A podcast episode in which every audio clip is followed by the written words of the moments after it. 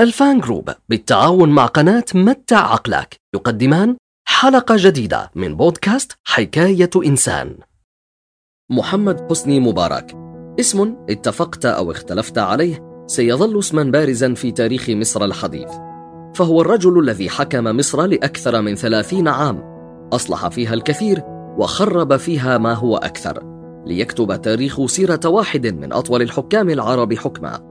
وربما بعد وفاته منذ أيام قليلة تكشف لنا السنوات القادمة المزيد من الأسرار عن عصر مبارك الذي غير في تاريخ مصر الكثير. ولد محمد حسني سيد إبراهيم مبارك في الرابع من مايو عام 1928 بكفر مصيلحة المنوفية. كان والده يعمل حاجبا في المحكمة ووالدته كانت امرأة أمية. أنهى مرحلة التعليم الثانوي ثم التحق بالكلية الحربية. وحصل على بكالوريوس العلوم العسكرية في فبراير 1949 وتخرج برتبة ملازم ثاني ليصبح ضابطا بسلاح المشاة ثم أعلنت كلية الطيران عن قبول دفعة جديدة بها. من خريجي الكلية الحربية فتقدم حسني مبارك للالتحاق بالكلية الجوية واجتاز الاختبارات مع أحد عشر ضابطا قبلتهم الكلية. وتخرج في الكلية الجوية حيث حصل على بكالوريوس علوم الطيران من الكلية الجوية ليتدرج بعد ذلك في الوظائف العسكرية فور تخرجه. وقد شهد له الجميع أنه كان عسكريا ملتزما ومجتهدا لحد كبير. هذا ما جعله يشق طريقه سريعا لأكبر المناصب العسكرية في الجيش المصري. فرقي لرتبة العميد ثم شغل منصب رئيس أركان حرب القوات الجوية ثم قائدا للقوات الجوية في أبريل 72 وفي العام نفسه عين نائبا لوزير الحربية. قاد حسني مبارك القوات الجوية المصرية أثناء حرب أكتوبر 73 حيث كان أبرز إنجاز عسكري له وهو أول ضربة جوية بدأت الحرب والتي كان لها أثر كبير في ضرب النقاط الحيوية للقوات الإسرائيلية في سيناء مما أخل بتوازنه وسمح للقوات البرية المصرية بعبور قناة السويس والسيطرة على الضفة الشرقية للقناة وعدة كيلومترات في أول أيام الحرب. تحت غطاء وحماية القوات الجوية المصرية. ما كان له أثر كبير في تحويل مبارك إلى بطل قومي.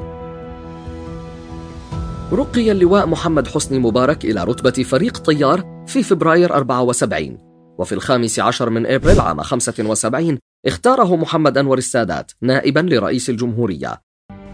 يعجز لساني وقد اختنق بما تموج به مشاعري. أن أنعي إلى الأمة المصرية والشعوب العربية والإسلامية والعالم كله الزعيم المناضل البطل أنور السادات.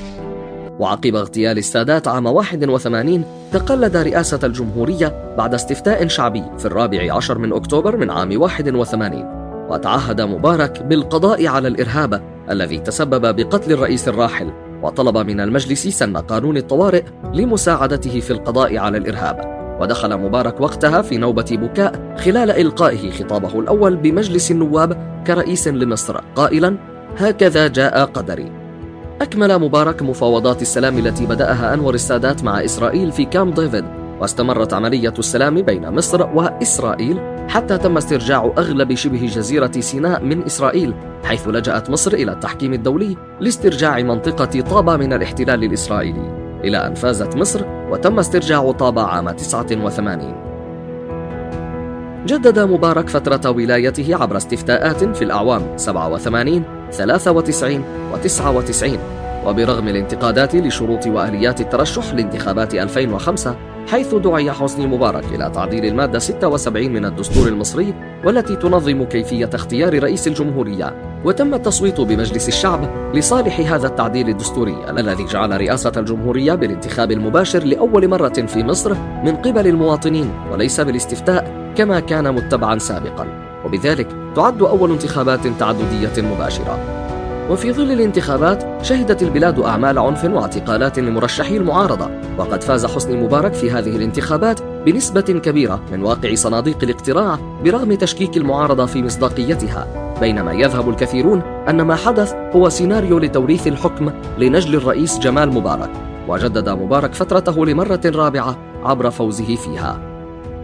أمضى الرئيس المصري السابق حسني مبارك قرابة ثلاثين عاما في الحكم. ومن أهم إنجازاته بناء عدة منشآت ومشاريع حيوية في عهده مثل مترو الأنفاق في القاهرة والجيزة وترعة السلام في سيناء ومشروع توشكي وشرق العوينات وإعادة إعمار حلايب ومشاريع إسكان الشباب. وفي سبتمبر 2003 قام بإلغاء 14 مادة بصفته الحاكمة العسكرية للبلاد من ال 21 مادة من قوانين الطوارئ المعمول بها منذ اغتيال الرئيس أنور السادات. وفي 2003 أعطى أوامره لوزير الداخلية المصري بوضع قانون جديد يسمح لكل مصرية متزوجة من أجنبي من حصول أبنائها على الجنسية المصرية. وفي عام 89 أعاد عضوية مصر التي جمدت في الجامعة العربية منذ اتفاقية كامب ديفيد مع إسرائيل وأعاد مقر الجامعة إلى القاهرة وعرف بموقفه الداعم للمفاوضات السلمية الفلسطينية الإسرائيلية بالإضافة إلى دوره في حرب الخليج الثانية. فوضع نفسه كحليف موثوق للغرب ومقارعا لحركات إسلامية متشددة في البلاد وبالرغم من توفيره الاستقرار وأسبابا للنمو الاقتصادي إلا أن حكمه كان قمعيا. فحالة الطوارئ التي لم ترفع تقريبا منذ عام 67 كممت المعارضة السياسية وأصبحت أجهزة الأمن تعرف بوحشيتها وانتشر الفساد في البلاد. مبارك شأنه شأن من سبقوه من رؤساء. كان عسكريا لكنه افتقر إلى الجاذبية الشخصية التي كان يحوز عليها الرئيسان الراحلان جمال عبد الناصر وأنور السادات.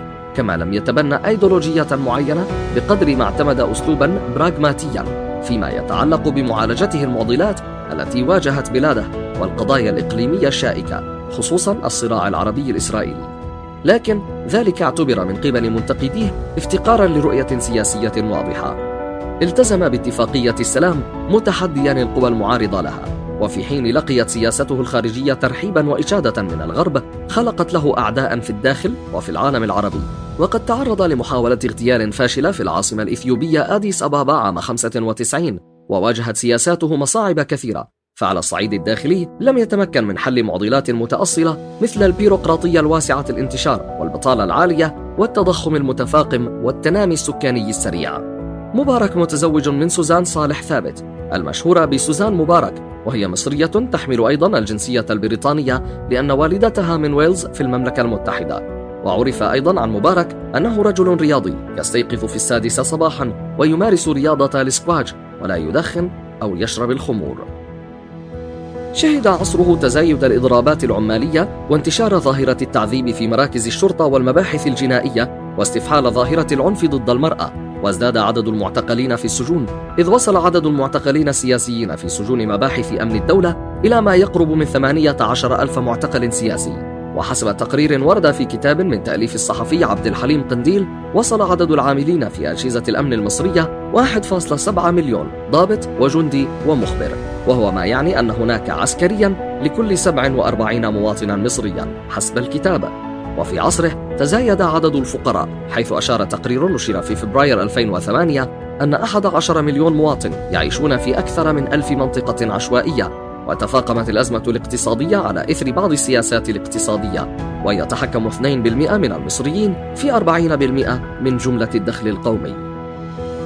وتميز عصره بارتفاع الدين الداخلي إلى 300 مليار جنيه بخلاف مديونية الهيئة الاقتصادية التي تبلغ 39 مليار جنيه. كما بلغ الدين الخارجي 27 مليار دولار وتم وضع مصر في قائمة أكثر 25 دولة فسادا في تقرير البنك المركزي. حسب تصنيف مجلة باردي الأمريكية يعتبر حسني مبارك الدكتاتور رقم 20 الأسوأ على مستوى العالم لعام 2009 بينما حل في المركز السابع عشر في عام 2008 لنفس القائمة. ومن الناحية الاقتصادية يعتقد البعض أن حسني مبارك لم يستطع أن يحقق ما كان يعد به دائما من تحقيق الاستقرار الاقتصادي وحماية محدودي الدخل بل ظل الاقتصاد يعاني حتى الآن من مشاكل كبيرة وخاصة بعد تبنيه عمليات الخصخصة التي أثير حولها الكثير من الشكوك والمشاكل من حيث عدم جدواها وإهدارها للمال العام.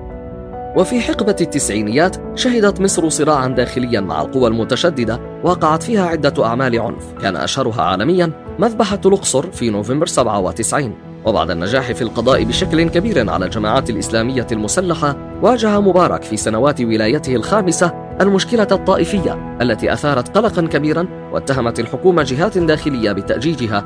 وكان من أبرز الأحداث تفجير كنيسة القديسين بالإسكندرية مطلع عام 2011 وقتل فيها نحو 23 شخصاً. كما واصل مناوئوه الاعتراض على سياساته وخصوصا ما يشاع عن نيته توريث الحكم إلى نجله جمال مبارك الذي يسعى إلى أن يلعب دورا سياسيا عبر تسنمه منصبا عاليا في هيكلية الحزب الحاكم. لكن الرئيس مبارك نفى مرارا أن يكون قد اتخذ أي قرار بمن سيخلفه.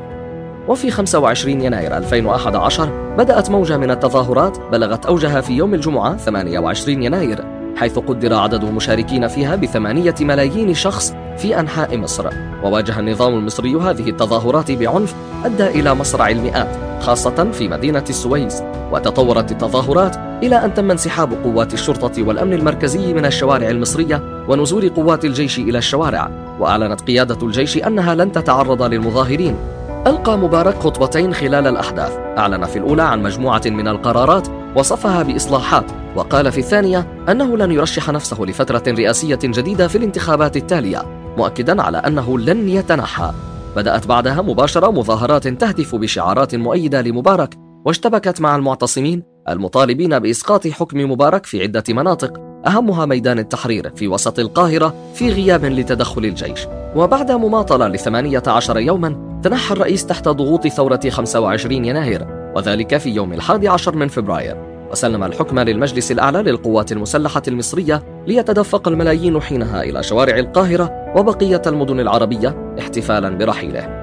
ولاحقا قدم للمحاكمة العلنية بتهمة قتل المتظاهرين في ثورة 25 يناير.